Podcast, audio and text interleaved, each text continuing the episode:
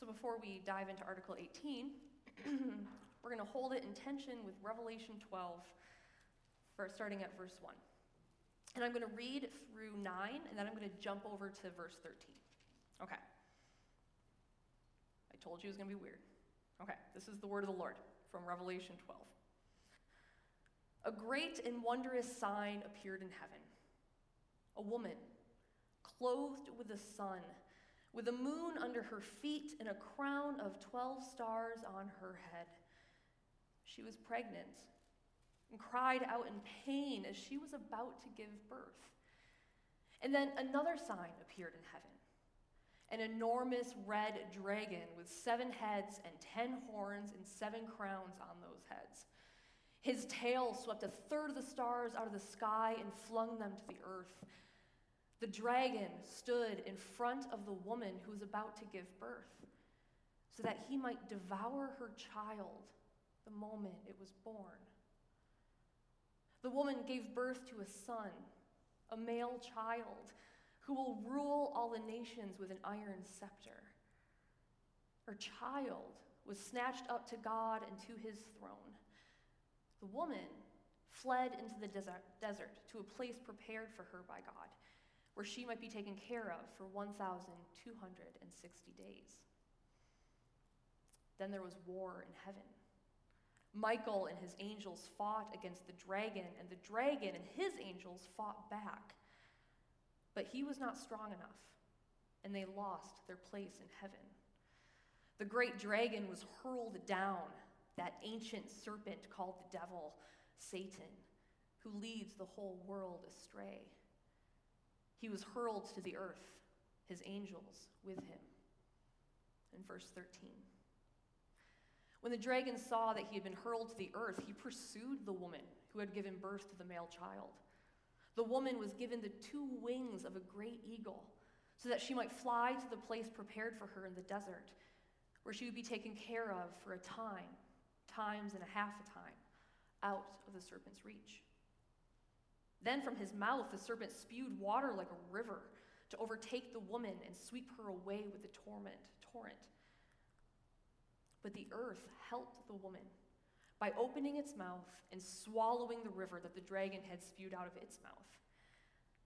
Then the dragon was enraged at the woman and went off to make war against the rest of her offspring, being those who obey God's commandments, who hold to the testimony of Jesus.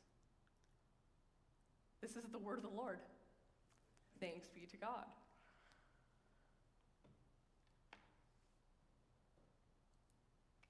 Article 18, Revelation 12. That's what we're going to bring together this evening. Both which talk about a birth. And a birth of any and every child is a mixture of the ordinary and the extraordinary. Every birth is ordinary, and that births happen each day everywhere. A little over 350,000 babies were born just yesterday around the world. By the time we go to bed this evening, another 350,000 babies will be born around the world today. Tiny ones make their appearance all the time. Maybe not when Jim expects them to, perhaps.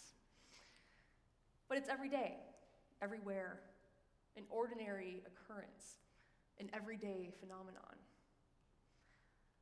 But each and every birth is also extraordinary. It's extraordinary because there now exists in the world a tiny person who didn't exist before. A unique combination of features and personalities, of likes and dislikes, of possibilities and dreams of a potential future that could go anywhere. Each tiny one is a creature wholly new, all to him or herself breathing the air for the first time, opening and closing their eyes on a world that is wholly new to them. The birth of any and every child is a mixture of the ordinary and the extraordinary. Article 18, the Belgic Confession, brings out the ordinary and the extraordinary of this particular birth that we celebrate and remember at this time of the year a birth so special that it gets its own name the incarnation, which is just a fancy way of saying in the flesh, right? Just, we gotta Latinize it and make it sound good. Incarnation means in, into, carne, from the Latin meaning flesh, into flesh. The incarnation is purely the into flesh moment of God, into body. It's the moment when God, the Son, takes on flesh. The moment when the Word eternal, with no beginning or end, has a beginning as a baby born into this world. With a body just like mine, a body just like yours. In Article 18, I don't know if you felt it as we read it through together, it, it holds in tension the ordinary and the extraordinary of this particular birth, of this incarnation, of this into flesh. And the Belgic points us to two extraordinary elements of this particular birth. God sent his one and only Son into the world. And this particular son was conceived by the power of the Holy Spirit without male participation. Sets it apart a little bit. It's a little extraordinary in that sense. But if you've noticed as we read through it, Article 18 is overwhelmingly preoccupied with the ordinariness of this birth, of the humanness of this incarnation. It goes out of its way to make clear, without a doubt, that Jesus, our Jesus, our Emmanuel, was born just like us, like any and every birth to any and every mother around the world, with a real human body, a real human soul conceived in a real human womb to a real human mother, all nine months of a real human pregnancy. A birth like any and every one, ordinary and extraordinary.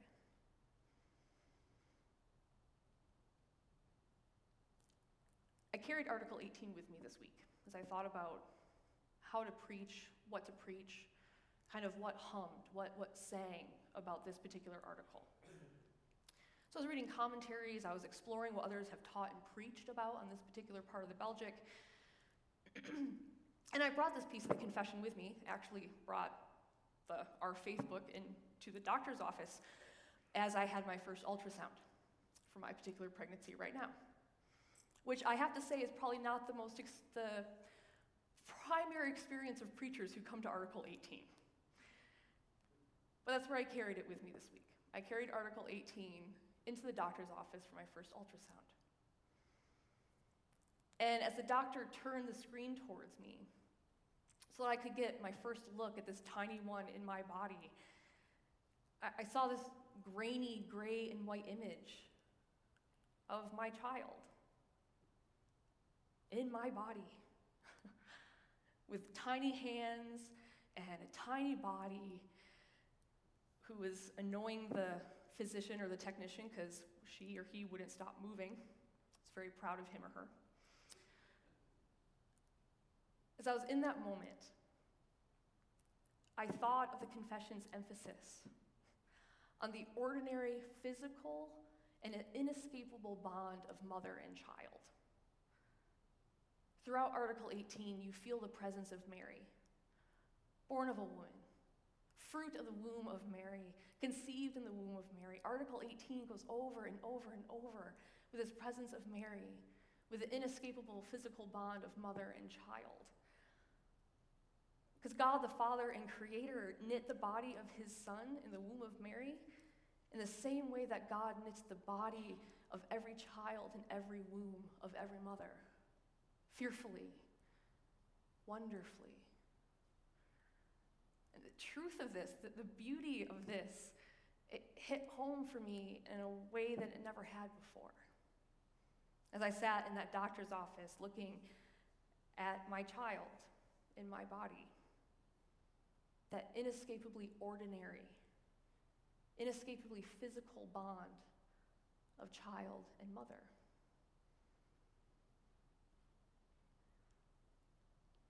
And if you look at the second half of Article 18, the whole second half of this article is in defense of this very simple truth that Jesus was born a real human being who took flesh and blood from his mother's body just like every child does. Because if you've noticed, it says, Therefore we confess against the heresy of the Anabaptists who deny that Christ assumed human flesh from his mother. This whole second half of Article 18 is driving home that connection between mother and child. Because there were those who were too scandalized by the thought that God would allow his divine nature to be so tainted as to take on human flesh from a woman. That they taught that instead, God, by the power of the Holy Spirit, created Jesus just like God did Adam. Some holy new creation, new flesh, new blood, and then he just kind of, through the Holy Spirit, zapped it into Mary's womb. Jesus didn't need Mary's body, didn't need her flesh and blood. He just needed a human incubator for this tiny human God created without our flesh and without our blood. And the confession names this a heresy, it names it a false teaching. A false teaching that denies that God assumed human flesh from his mother, our flesh, our blood. A false teaching that denies that the ordinary physical bond of mother and child of this mother and this child. And a false teaching that, for the majority of Article 18, shows that it defies Scripture. Because the second half of the article is all about using Scripture to defend that Jesus took flesh and blood from his mother. Christ shared the very flesh and blood of children. Jesus was the fruit of the line of David according to the flesh descended from David according to the flesh, the fruit of the womb of Mary, born of a woman, seed of David, shoot of Jesse, descended from Judah, descended from Abraham, made just like his brothers and sisters, except without sin. And each descriptor is rooted in Scripture. Each descriptor defying the false teaching, each descriptor defending the simple truth that Jesus was born of a woman, like every mother and child the dependence of this child on his mother, the dependence of the word of life on the body of a woman for life. Article 18 leaves no doubt of the ordinariness of this birth.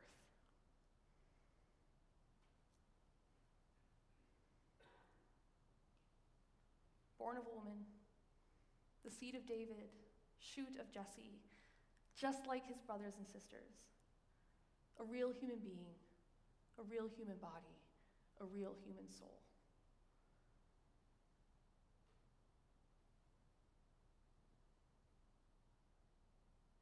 Ordinary, but also extraordinary. The beginning of Article 18 reminds us of God's promise the promise of salvation first spoken by God in Genesis to Adam and Eve, which is described in Article 17 of the Belgic. Article 17, the one right before this one, ends with God comforting Adam, Eve, us, promising to give us a son, born of a woman, to crush the head of the serpent, and to make us blessed. Article 18 begins with the fulfillment of that promise. We confess that God fulfilled the promise made to our early fathers and mothers by the mouth of the holy prophets when he sent the only and eternal Son of God into the world at the appointed time. Article 18, as we've seen, goes on to drive home the point that the Son was born of a woman, just as God promised just as he promised in Genesis. And Article 18 goes on to defend that Jesus was born of a woman. But Revelation 12 is helpful here because it helps us see the other part of that promise mentioned in Genesis, mentioned in Article 17. The promise that this son born of a woman would crush the head of the serpent, would destroy the enemy, would throw down the dragon.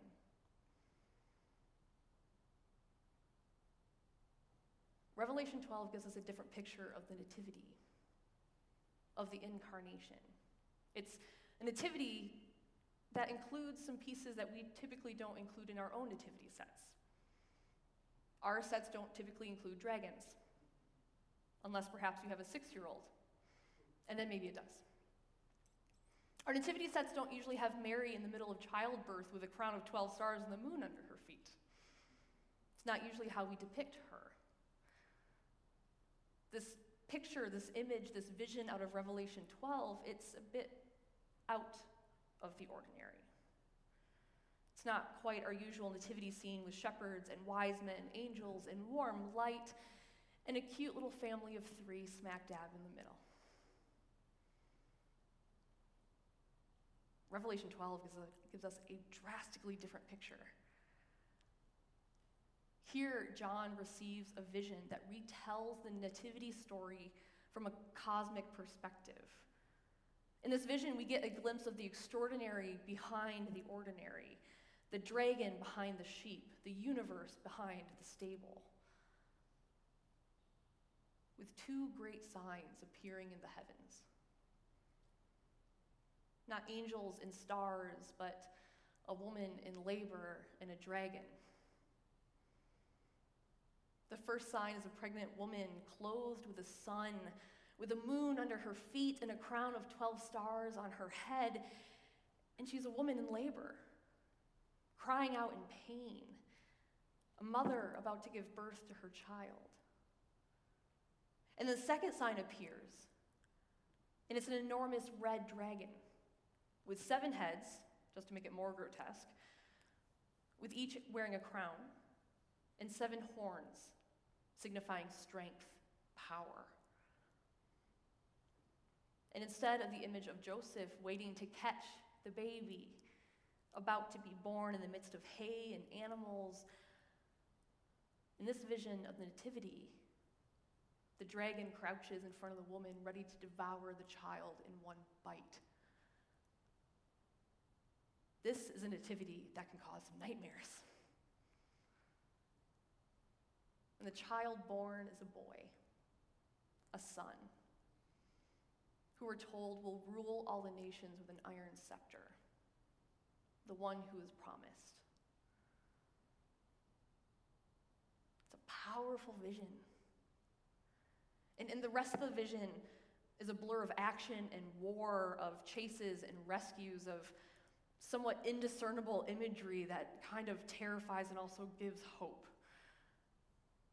with the great red dragon, the ancient serpent called Satan, being struck down, but not fully defeated, just being hurled to the earth, and the woman fleeing to safety in the wilderness that was prepared for her by God. And then it ends with the rest of the son's brothers and sisters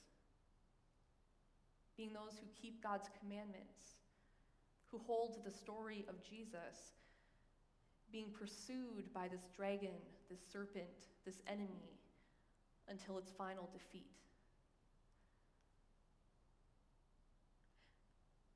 Eugene Peterson writes that in this version of the Nativity here in Revelation,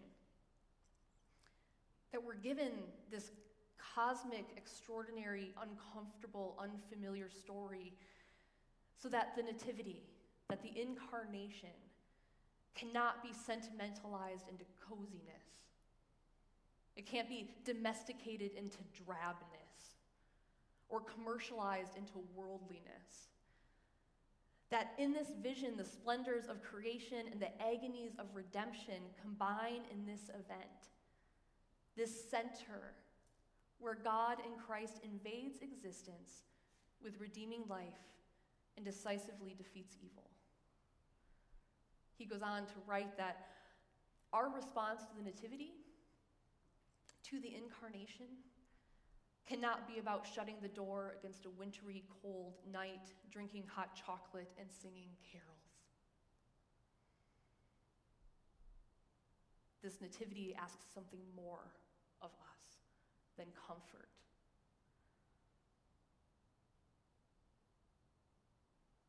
God promised our fathers and mothers through his holy prophets and his word that he would send his son, born of a woman in the most ordinary of ways, with flesh and blood, so that in the most extraordinary of ways, this son would crush the head of the serpent, would hurl down the dragon, would defeat the enemy once and for all, for us, for all.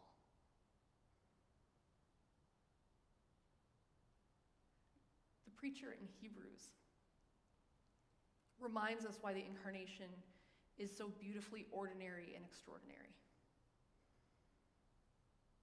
The preacher in Hebrews writes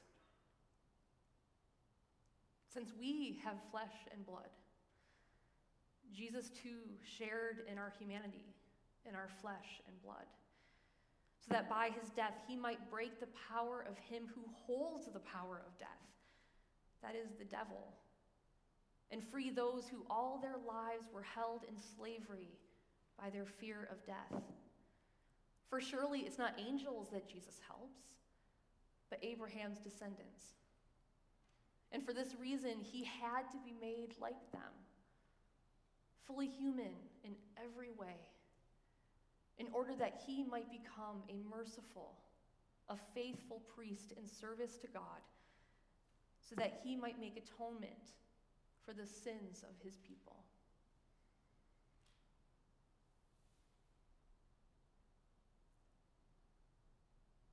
Article 18 concludes it's in this ordinary and extraordinary way that Christ is our Emmanuel, that Christ is our God with us.